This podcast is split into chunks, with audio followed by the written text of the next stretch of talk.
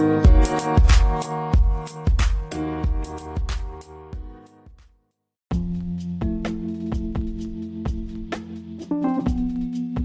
everybody, and welcome to Minecraft Short Stories. I'm yours, Calnels, and in this episode today, I'm going to tell some short stories sent in by my listeners on my email.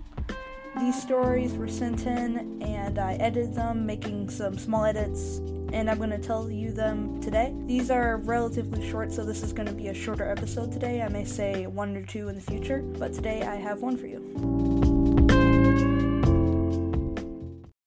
When you need mealtime inspiration, it's worth shopping Kroger, where you'll find over 30,000 mouthwatering choices that excite your inner foodie. And no matter what tasty choice you make, you'll enjoy our everyday low prices, plus extra ways to save, like digital coupons worth over $600 each week. You can also save up to $1 off per gallon at the pump with fuel points. More savings and more inspiring flavors make shopping Kroger worth it every time. Kroger, fresh for everyone. Fuel restrictions apply.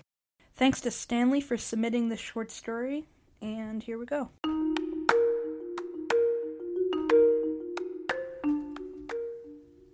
Myra slammed her pickaxe into the rock. Level 14, not a speck of iron, she fumed. Pausing a moment, she glanced back at the corridor she had delved. Torches sparkled and dwindled off into the distance, laying an utterly iron free path back to the surface. With a sigh, she broke yet another block. Beyond was darkness. The cool air of an underground cave wafted into the passage. Well, now, she said, a cave brought peril, certainly, but also a better chance at finding iron or even diamond. She broke another block, and she'd hit the cave floor. Worrisome. Anything could stroll to meet her. Water burbled close by, and she also heard movement.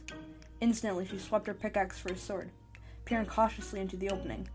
The movement came closer. Myra tensed and prepared to strike.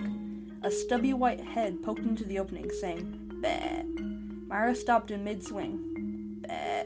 The pale head said again, bumping from one side of the opening to another.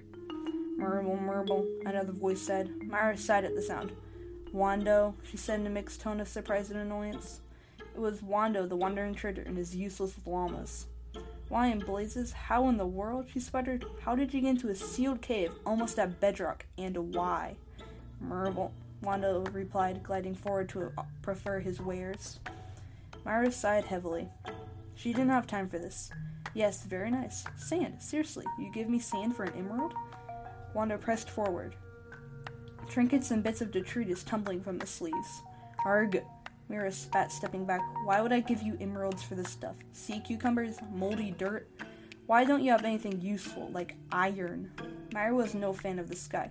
He showed up in the most unlikely of locations, always with the most useless stuff.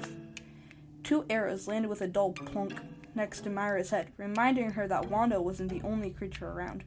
She shoved past her turret to get at the skeleton, shuffling around for a better shot. Blink, slash, smash, arg. She quickly put down the two skeletons in a confused melee that left her panting and injured from two arrows. Murable, Wando commented helpfully. Yeah, yeah, Murable, Murable. That says it all, I suppose, Myra replied, yanking the arrows out of her armor. Putting out some torches to see what the cave was all about revealed a long, widening fissure with a stream running down the center. A few outcroppings of pitiful copper ore, and, she gasped, hidden in a small spur of the cave was a portal. It was shaped like a nether portal, but appeared to be made out of blocks of emerald rather than obsidian. A wavering greenish light filled the frame. Wando and the llamas rushed back and immediately set to interpose themselves between Myra and this most unexpected of sights. Wait, move, she said, elbowing them aside, ignoring the increasingly frantic murble marbles of Wando. The pale green light of the portal made them all look ghostly and strange. Myra turned to Wando. Do you know what this is? She asked. Do you know where this goes? Wando somehow managed to look nervous, evasively glancing everywhere but at Myra. He edged towards the portal. Myra saw a glint of diamond from inside his sleeves. Oh, no, you don't, she said, putting herself between the portal and Wando. Explanations now, she said firmly. That is the end of part one. Hi, I wanted to ask, um, do you have Java Edition? Cause, yeah, I'm just asking.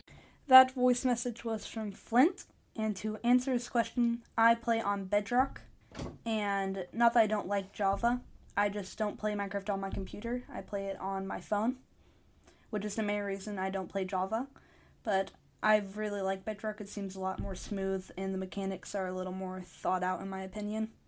I don't have any clue about quasi connectivity or anything like that, but I really like Bedrock, so I'm content with it.